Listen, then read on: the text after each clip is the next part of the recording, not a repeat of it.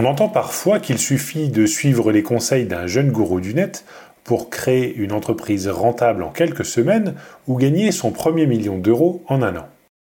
Malheureusement, si certains ont peut-être réussi cette expérience, ce n'est pas une généralité, loin de là.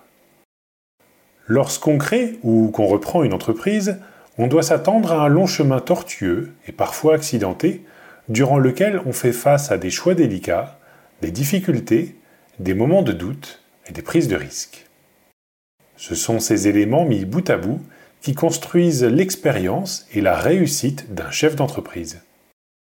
Dans ce podcast, j'ai voulu partager les témoignages d'entrepreneurs qui vont nous expliquer leur parcours afin de montrer la réalité de l'entrepreneuriat. Bienvenue sur le podcast Parcours d'entrepreneur.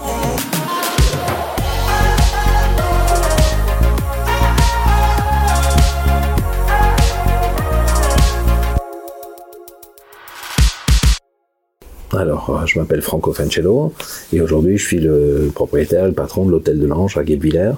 Et j'ai également un autre établissement à Isenheim qui s'appelle le Relais d'Isenheim, qui est un petit hôtel de 25 chambres. Alors que l'hôtel de l'Ange est un peu plus grand, il a 35 chambres, euh, et puis un restaurant euh, qui pouvait accueillir avant le Covid jusqu'à 150 couverts. Donc aujourd'hui, on a divisé par deux la capacité d'accueil. Et comme on est au mois de juin, pour l'instant, on n'a pas encore repris notre activité. Ok, très bien. Euh, avant de, tenir justement ces deux hôtels-là, tu as eu un parcours, j'imagine, qui était assez long, assez varié. Mhm. Est-ce que tu peux, en quelques mots ou plus, hein, tu, euh, reprendre un petit peu ton, parcours? Par quoi est-ce que tu as commencé? Mhm. Qu'est-ce qui t'a emmené jusqu'ici aujourd'hui? Alors j'ai eu un, parcours assez varié, mais qui est quand même resté quasiment tout au long de, de ma carrière euh, sur, sur les métiers de bouche. C'est-à-dire que j'ai commencé euh, avec une formation de comptable, euh, un bac en comptabilité.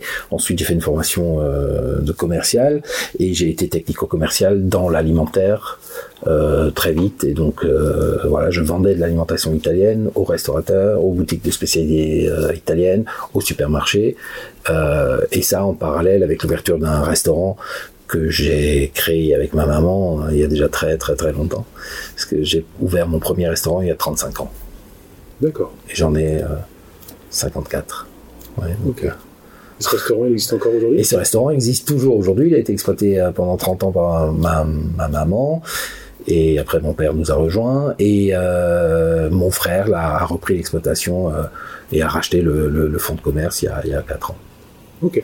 Il est situé où ce restaurant Il est situé à Masvo, c'est la Trattoria Fancello à Masvo, qui est une institution de, de la cuisine italienne euh, dans la vallée, même dans le Haut-Rhin, euh, voire au-delà. Super, très bien. Alors, ça peut paraître un peu étrange, justement. Pourquoi un bac en comptabilité pour ensuite euh, partir En fait, moi, je voulais faire du commerce et mon père m'a dit le commerce, t'es bon là-dedans, euh, fais de la comptabilité, ça te servira toujours. et donc, voilà, j'ai écouté mon père pour une fois. Et euh, donc, j'ai appris bah, les, rudiments un petit peu de la, comptabilité. Et ensuite, bah, je me suis dirigé vers le commerce parce que je, me sentais plus l'âme d'un commerçant, d'un commercial que, d'un comptable. Mais c'est vrai qu'aujourd'hui encore, je remercie mon père de, de m'avoir orienté de cette façon-là, parce que euh, la comptabilité, quand on gère une entreprise, eh ben, c'est quand même vachement important. Même si on tient pas les comptes personnellement, c'est important de savoir de quoi il en ressort, d'être capable de lire un bilan, de, de savoir ce que c'est des marges, de savoir ce que c'est euh, un coût d'achat, un coût de revient, etc. Donc tout ça, c'est des choses euh, importantes que j'ai apprises en partie à l'école et puis après dans la vie. Et voilà. Et donc après, au, fur et à mesure, je vais voir un premier restaurant, un deuxième restaurant. Ensuite, j'ai été maître d'hôtel dans différentes maisons, euh, dans les hôtels 4 étoiles en Suisse, euh, à Mulhouse à l'hôtel du Parc, euh, où j'ai été amené à servir aussi le président de la République. J'étais maître d'hôtel privé de d'Helmut Kohl et de François Mitterrand pendant une manifestation, un, un, entretien privé qu'ils ont eu à Mulhouse. Voilà, de petites expériences sympas comme ça. Et puis après, voilà, j'ai été directeur commercial d'une d'une petite chaîne hôtelière, d'un petit groupe hôtelier appartenant à un homme d'affaires de La Rochelle. Et puis, euh, de fil en aiguille, ben, j'ai eu l'opportunité d'acheter l'hôtel de l'Ange. Et voilà, ça s'est fait il y a déjà 16 ans. Donc j'étais encore jeune, j'avais encore des cheveux. Et voilà, et donc on a, on a continué à évoluer euh, en, mêlant passion et en mêlant euh, compétences, business, voilà. Et donc je. Il y avait une part de challenge, j'imagine, parce que entre tout ce qui est restauration avant, puis d'un coup il y a l'hôtellerie, même si tu as travaillé un moment en hôtel, il y a quand même quelque chose de, différent. La gestion d'un hôtel, c'est pas la même chose que qu'un Ah, restaurant. Alors effectivement, la gestion d'un hôtel, c'est pas la même chose que la gestion d'un d'un restaurant, c'est vrai. Mais j'avais quand même une expérience de 7 ans en tant que directeur commercial, euh, enfin de 7 ans d'un côté, 3 ans de l'autre. Enfin, j'avais donc une expérience de 10 ans, on va dire en tant que, directeur commercial d'établissements hôteliers, des établissements qui avaient aussi une certaine envergure, qu'on appelle des gros porteurs dans le métier, donc euh, qui ont plus de 100 chambres.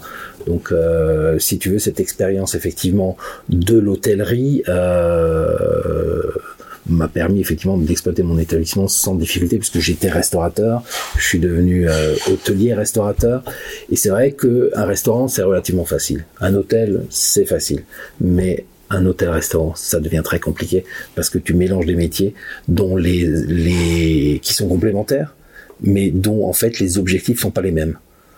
Et, c'est là où c'est difficile parce qu'en fait, quand tu deviens hôtelier restaurateur, euh, tu es disponible pour tes clients de 6 heures le matin à 5h59 le lendemain. Alors que quand tu es restaurateur, ben, tu ouvres à 10 heures, tu reçois tes fournisseurs, tu reçois euh, éventuellement tes clients, à 14 heures tu fermes, tu rouvres à, à 18 heures et puis à 23 heures ou minuit tu fermes et il se passe plus rien. Alors que l'hôtelier, lui, est, est disponible tout le temps parce que le téléphone s'arrête jamais de sonner, enfin du moins ça c'était avant, mais j'espère que ça va revenir. Donc le téléphone s'arrête jamais de sonner, les clients ont tous des besoins différents et, le client du restaurant a une attente vis-à-vis de toi. Le client de ton hôtel, même s'il vient manger dans un restaurant, il a une attente différente. Euh, si c'est un touriste suédois, il attend pas la même chose que toi que si c'est un touriste euh, euh, italien. Si c'est un homme d'affaires, il n'a pas le même besoin qu'un touriste allemand. Donc tout ça, c'est des choses qu'il faut prendre en compte, c'est des choses qu'il faut mettre en place dans ton organisation, dans la gestion de tes équipes, euh, dans la gestion de tes produits aussi, et, dans, une chose toute bête, par exemple les cuissons. Parce que euh, un Suédois, un Allemand, un Belge, un Français, ils mangent pas la viande de la même façon qu'un qu'un Italien. Donc il faut aussi, dans les produits que tu choisis, euh, faire en sorte que tu puisses adapter les cuissons au goût des clients. Ok. Alors ça a l'air quand même très euh, fastidieux tout ça, mais j'imagine que c'est en même temps extrêmement intéressant et, motivant justement de voir toutes ces différences-là. En fait, c'est pas fastidieux, c'est complexe. Mais c'est passionnant parce que justement, si tu veux, le, fait d'arriver à satisfaire une clientèle tellement diverse, avec des attentes tellement différentes, en un même lieu, c'est ça qui devient effectivement passionnant dans le métier d'hôtelier restaurateur. Alors effectivement, le restaurateur aussi, euh, il a une clientèle euh, diverse et variée et elle a des attentes différentes. Mais le client qui vient chez le restaurateur, il mange à la carte. Donc c'est le client qui choisit ce qu'il a envie de manger. Donc le restaurateur, il n'a pas besoin en amont de prendre en considération tous les faits qu'on vient de, citer, notamment euh, sur les temps de cuisson, mais aussi sur euh, les horaires. Parce que les Allemands mangent plus tôt, les gens du Nord mangent plus tôt que les gens du Sud. Donc ça nous implique, nous aussi, avoir une, euh, une amplitude horaire plus importante, plus souple, que, dans un établissement normal. Après, il y a aussi un autre facteur à prendre en considération, c'est que le client euh, qui- est le client de l'hôtel qui devient le client du restaurant, il est à la maison. Et quand tu es à la maison, tu n'as pas les mêmes attentes que celui qui rentre, qui demande gentiment est-ce qu'il peut avoir une table? Donc il y a aussi toute une considération, tout un, un, un protocole presque, on peut dire, à mettre en place par rapport à l'accueil de ses clients, par rapport à l'attitude qu'on a vis-à-vis d'eux, par rapport au comportement qu'il faut qu'on ait, par rapport à, toutes ces, combinaisons de, choses euh, subtiles. Alors après, c'est vrai que selon les restaurants, enfin selon les hôtels, même euh, hôtels-restaurants, on n'a pas forcément à chaque fois la même chose quand on y aille, quand on est euh, dans les premiers prix ou quand on va dans quelque chose un peu plus haut de gamme. Toi, par ton expérience, j'imagine que tu as voulu justement apporter quelque chose de très qualitatif pour, tes clients? Alors nous, on est, si tu veux, dans ce que moi j'appelle la cuisine bourgeoise, euh, voilà. On n'est pas dans, la gastronomie haut de gamme. J'estime que, notre cuisine, c'est une cuisine plutôt bourgeoise, euh, dans le sens que qualitativement, effectivement, les, produits sont, sont choisis euh, euh, avec soin, sélectionnés. On essaye un maximum aussi d'acheter du produit local, mais comme on a quand même une cuisine italienne, alors on est obligé d'acheter en Italie, mais on achète chez des produits producteurs, on achète des produits vraiment haut de gamme. Euh, au niveau des, produits qu'on achète en Italie, que ce soit sur les charcuteries, sur les fromages, euh, sur les truffes, euh, sur certains légumes qu'on achète en Italie aussi, etc., ou certaines pâtes. Voilà, on, choisit du produit qualitatif. Après, on fait un mix entre nos cuisines avec ben, l'attente de nos clients qui sont des touristes qui viennent en Alsace, donc qui attendent quand même une gastronomie locale. On fait un mix entre cette gastronomie locale, euh, la cuisine italienne. Alors ça peut être par exemple un mix comme euh, un foie gras, une terrine de foie gras au martini au lieu de la faire avec un cognac ou avec un gewürztraminer ou avec voilà nous on la cuisine au martini. On la on la marine avec du martini. Ça c'est un peu le clin d'œil à mes origines et au lieu de euh, on est sur la route du vin d'Alsace. Voilà c'est un petit clin d'œil sur ces deux produits.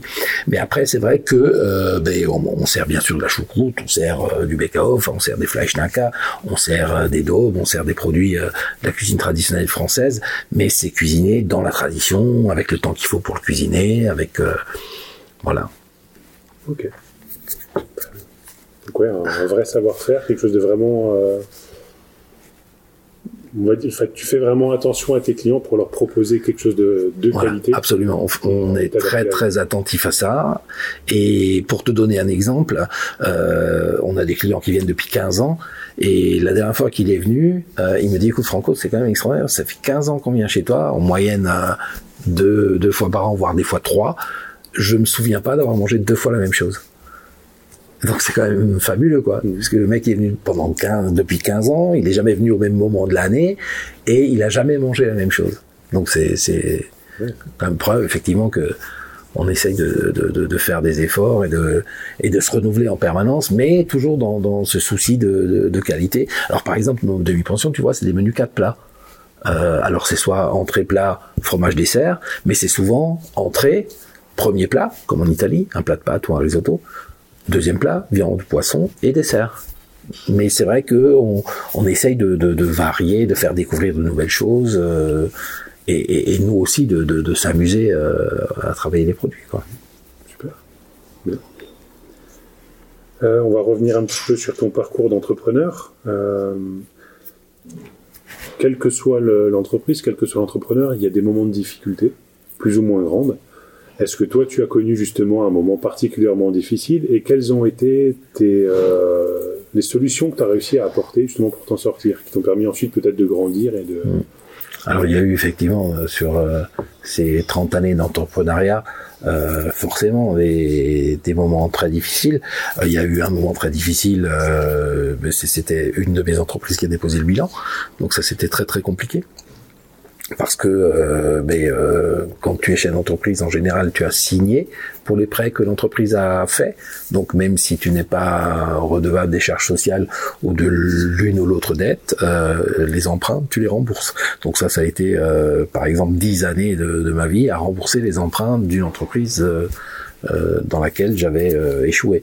Mais j'ai pas pris cet échec comme un, échec euh, pur et dur. J'ai pris cet échec comme un véritable enseignement parce que si à l'époque j'avais 25 ans, si j'avais été dans une grande école de commerce ou une, une grande école d'hôtellerie, Lausanne, etc., l'argent que j'ai perdu dans cette entreprise, je l'aurais dépensé pour apprendre. Et donc là, je l'ai dépensé pour apprendre. Donc, euh, et je suis certain que j'ai appris beaucoup plus que si j'avais été dans une grande école en, en, faisant cette expérience de trois années de chef d'entreprise et, et de d'aboutir sur un échec financier. Parce qu'en fait, l'échec était uniquement financier.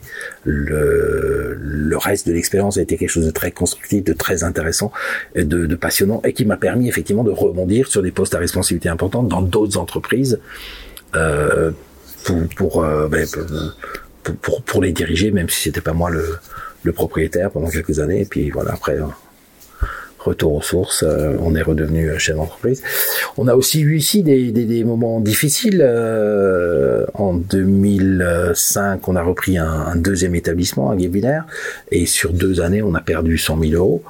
Donc là aussi, il a fallu trouver des solutions, et on a trouvé des solutions avec ben, nos, partenaires banquiers qui nous ont reporté nos crédits sur euh, sur une année. Ça nous a permis de reconstituer notre trésorerie de, et de repartir euh, euh, de plus belle. Et là encore, c'était pas un échec, c'était une expérience qu'on avait faite et on a appris plein de choses.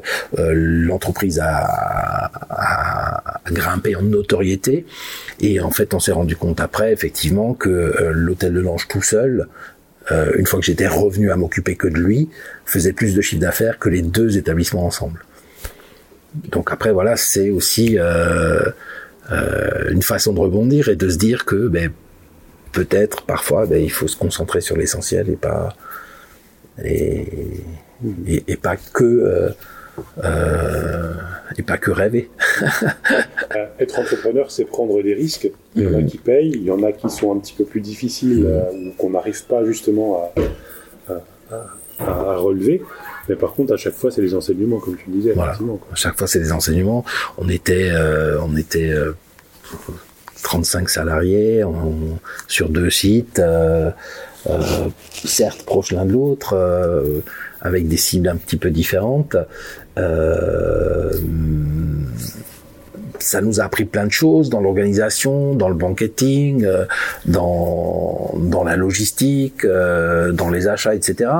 Euh, et, et, toutes ces choses que ça nous a apprises, ensuite on a pu les mettre en application pour pour progresser. Et, et aujourd'hui, avec trois mois d'arrêt, si tu veux, sur un établissement comme le nôtre, j'aborde l'avenir avec beaucoup de confiance parce que effectivement, j'ai vécu des, des choses très difficiles qui me permettent aujourd'hui de prendre du recul et de me dire ce qui nous arrive. Certes, c'est grave, mais c'est pas dramatique parce qu'on peut s'adapter. Mais on va s'adapter avant d'être euh, en face du mur. On va prendre les choses en amont et on va prendre les décisions stratégiques qui s'imposent pour euh, pérenniser l'établissement et pour pérenniser sa rentabilité, parce que la rentabilité de l'établissement est essentielle. Mais c'est ces expériences passées qui me permettent de dire aujourd'hui, ce qui nous arrive, c'est pas grave. On peut, on va trouver des solutions. Euh, quand on est entrepreneur, forcément, le, métier, l'activité, elle prend une énorme part. Euh, mais souvent, on a aussi une vie de famille à côté. C'est parfois compliqué de concilier les deux, d'arriver à être épanoui dans les deux. Pourtant, on a l'impression que la, réussite, justement, de l'un est aussi due à la réussite de l'autre. Comment tu as réussi à manier, justement, ces, euh, parallèlement de, ta vie personnelle, ta vie familiale et ta vie d'entrepreneur pour euh, parce que j'imagine qu'aujourd'hui c'est encore une réussite. Alors, euh, ou est-ce que justement les difficultés que tu as pu connaître en tant qu'entrepreneur ont entraîné des difficultés de l'autre côté ou inversement?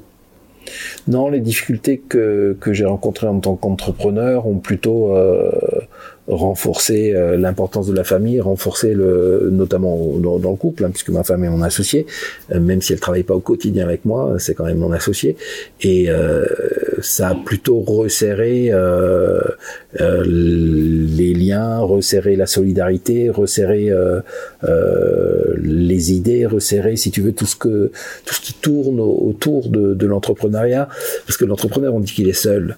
Et effectivement, quand tu es à la barre de, de ton entreprise, eh ben t'es es seul. Tu as l'océan en face de toi et t'es seul.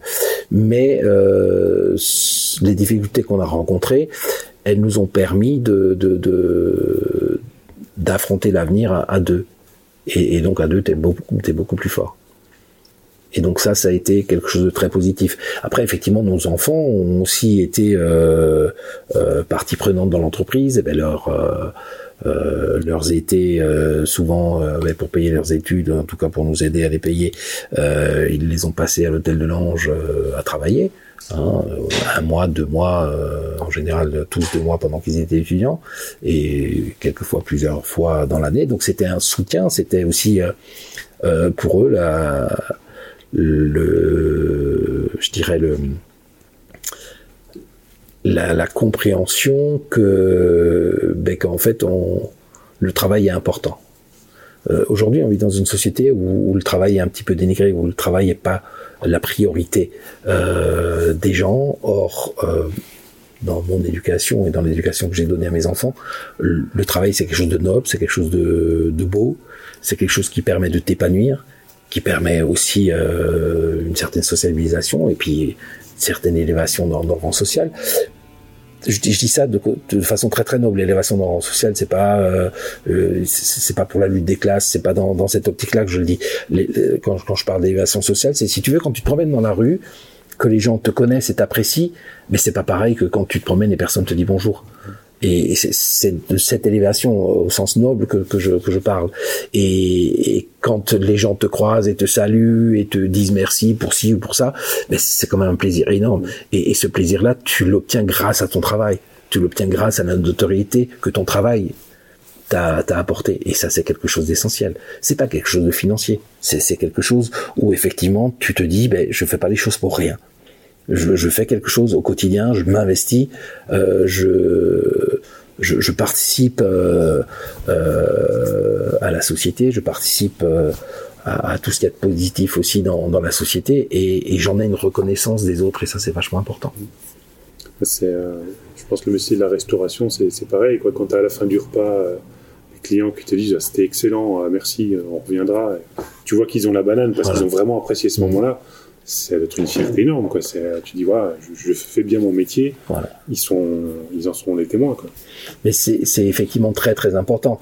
Et, et, et, nos enfants ont eu la chance aussi de, de vivre dans cette euh, dans dans, dans ce, ce milieu où effectivement ils ont vu qu'il faut donner pour recevoir et ils ont ils ont été élevés dans ce milieu où, où le dépassement de soi est important où, où un certain sacrifice est important. Parce qu'on n'a pas forcément de retour financier par rapport à ces sacrifices qu'on fait. Mais on n'attend pas non, non plus de retour financier parce que c'est pas ça le la, la, la clé du succès.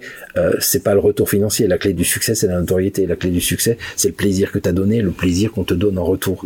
C'est ça la, en tout cas pour moi la, la, la réussite c'est ça c'est pas des millions à la banque, c'est pas des, des, montants euh, absolument énormes dans, dans, dans, nos comptes financiers. Pour, pour moi, la réussite, c'est cette harmonie qui se crée entre toi et les autres. C'est ça la réussite.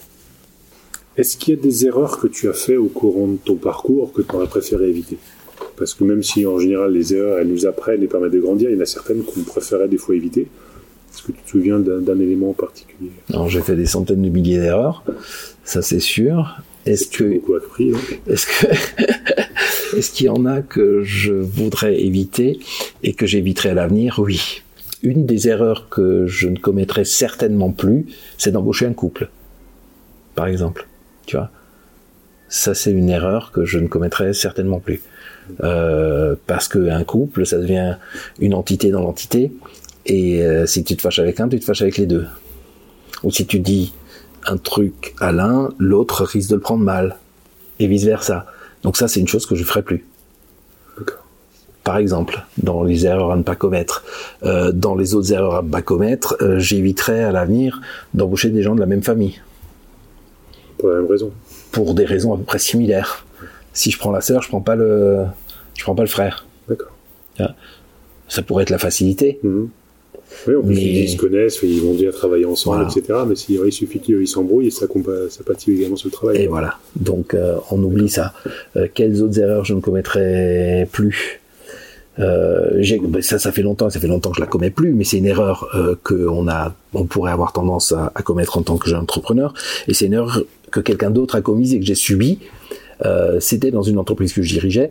On avait un client principal sur tout l'été, c'était euh, un tour opérateur suédois qui nous avait réservé l'hôtel, enfin quasiment la totalité de l'hôtel, pendant euh, 60 jours consécutifs. Il y avait euh, un client qui venait, il partait, l'autre arrivait. Et pendant 60 jours consécutifs, ce client-là nous réservait 30 euh, chambres. Donc euh, quasiment tout l'hôtel, puisqu'on avait 39 chambres dans cet hôtel. Et il s'est trouvé que la France a décidé de reprendre les essais nucléaires dans le Pacifique et que euh, la nationalité du client en question euh, était contre et reprochait à la France euh, de faire ça. Donc, euh, comme le gouvernement de ce pays reprochait à la France de faire des essais nucléaires dans le Pacifique, euh, le pays n'a plus acheté de fromage, n'a plus acheté de vin et n'est plus venu en France, n'a plus envoyé un seul touriste. Ce qui fait que du jour au lendemain, on a eu notre hôtel pendant tout l'été, enfin juillet et août, vide, alors qu'on était plein. Et ça faisait trois ans qu'on était plein, et du jour au lendemain, on était vide. Donc ça, c'est une erreur que c'est certain, je ne commettrai plus jamais, même si c'est pas moi qui l'ai commise, mais c'est moi qui l'ai subie. Je ne mettrai plus jamais tous mes yeux dans le même panier. Parce que c'est vrai qu'on peut essayer de faire attention autant qu'on veut, mais il peut y avoir un coup dur qui vient de l'extérieur. On le voit très bien en ce moment avec tout ce qui est durant le confinement et puis tout ce qui en découle derrière. On peut faire autant attention à ce qu'on veut à notre entreprise, mais euh, il y a des facteurs extérieurs qui font que euh, on, va subir des conséquences qui ne sont pas euh, de notre fait. Mais après, il faut les assumer. Et donc ça, c'est une erreur, par exemple, que je ferai plus. Et aujourd'hui, quand un client veut trop de chambres euh, pendant trop longtemps, ben, je réduis ses besoins volontairement pour laisser de la place aux autres. C'est ce qu'on dit souvent, pas mettre tous ses œufs dans le même panier. Exactement. Tout à fait. Même si après les autres me rapportent moins que lui, c'est pas grave.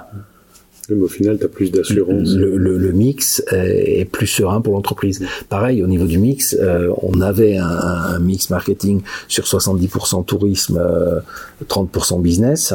Euh, sur ces 70% tourisme, on a des clients essentiellement de tout le nord de l'Europe avec 50% l'Allemagne et euh, ensuite euh, les, autres 50% euh, la Belgique, le Luxembourg, la Hollande, la Suède, le Danemark, la Norvège, un peu d'Italie, un peu d'Espagne, un peu de Suisse et quand même un peu de français. Donc on a un mix avec ce, ce 30% business sur toute l'année. Le business venant essentiellement la semaine, le tourisme la semaine, mais plus encore le, week-end. Euh, et euh, là-dedans, on insère du, du, du marketing, euh, un peu de service traiteur, un peu de vente à emporter, un peu de ci, un peu de ça, etc. Et nos soirées concerts qui drainent une population surtout locale, enfin locale au sens large, puisque les gens viennent de Saint-Louis jusqu'à Belfort, Colmar pour pour assister à nos concerts le jeudi et le vendredi. Et ça, c'est de la clientèle purement restaurant qui vient pour voilà pour pour déguster notre cuisine, surtout italienne. Et justement, ça vient un peu de, cette expérience-là aussi, le fait de diversifier tellement les, rentrées d'argent. Exactement. En fait, on a on a on, a aucun euh, client qui est euh, principal. Euh, s'il y a un client qui vient plus, on s'en rend même pas compte parce qu'il est compensé par un autre. S'il y a euh, un, pan euh, de, ce mix marketing qui venait à, manquer, c'est toujours un pan qui est minoritaire. Donc ça pose pas de problème parce qu'il est remplacé de façon naturelle par autre chose. Ok, très bien une bonne leçon à prendre, c'est ça Sauf si l'État nous impose de fermer. Ça, voilà, Après, malheureusement, si tu dois entièrement fermer, t'as pas trop le choix. Voilà, voilà, on peut rien faire. Tu peux vendre les organes et encore c'est limité. Et encore. ok. On va pouvoir terminer justement. Bah, Quelqu'un maintenant qui veut se lancer dans l'entrepreneuriat, bien qui débute dans l'entrepreneuriat, quel serait pour toi le ou les grands conseils à donner pour cette personne-là Alors, en conseil personnel à quelqu'un qui se lancerait, c'est déjà de bien connaître le domaine dans lequel il se lance. Ça, c'est impératif. Il faut être un vrai professionnel de ce qu'on veut faire euh, pour, pour se donner toutes les chances de réussir. Ça, c'est le premier élément. Le deuxième élément, c'est de bien s'entourer et ne, ne pas être présomptueux en pensant qu'on est le meilleur. Euh, parce qu'à deux, on est toujours plus intelligent. Donc il faut bien s'entourer de collaborateurs compétents, euh, qui ont suffisamment d'humilité euh, pour que tu puisses leur donner des ordres, même si tu en sais moins qu'eux. Et de même, toi, avoir suffisamment d'humilité pour accepter euh, les idées que vont t'apporter tes collaborateurs, même si tu n'y adhères pas forcément au départ, mais il faut que tu prennes le temps d'y réfléchir. Mais après, il faut pas oublier que le chef, c'est toi, et c'est toi qui prends la décision finale. Et ça, c'est super important. Il faut suivre son intuition. Il faut suivre son, sa première idée. Il faut la suivre parce que euh, 9 fois sur 10, la première idée, c'est la meilleure. Donc il faut la suivre. Et ce que disent les autres, il faut l'analyser, il faut l'écouter, mais il faut pas forcément le faire. Parce qu'au finish, c'est quand même toi qui paye. Merci Franco pour ton partage d'expérience. J'espère que cette écoute vous aura plu et vous aura apporté un éclairage sur la réalité de l'entrepreneuriat. Le format de discussion sans montage me semble important pour avoir un témoignage de l'homme ou la femme qui se cache derrière l'entrepreneur. De cette manière, nous avons le temps d'aborder différents sujets, aussi bien personnels que professionnels, pour comprendre les différents éléments qui ont permis d'atteindre ou approcher la réussite. Si ce deuxième épisode du podcast Parcours d'entrepreneur vous a plu, je vous invite à le partager, à le noter et surtout à vous abonner pour être alerté de la sortie du prochain épisode.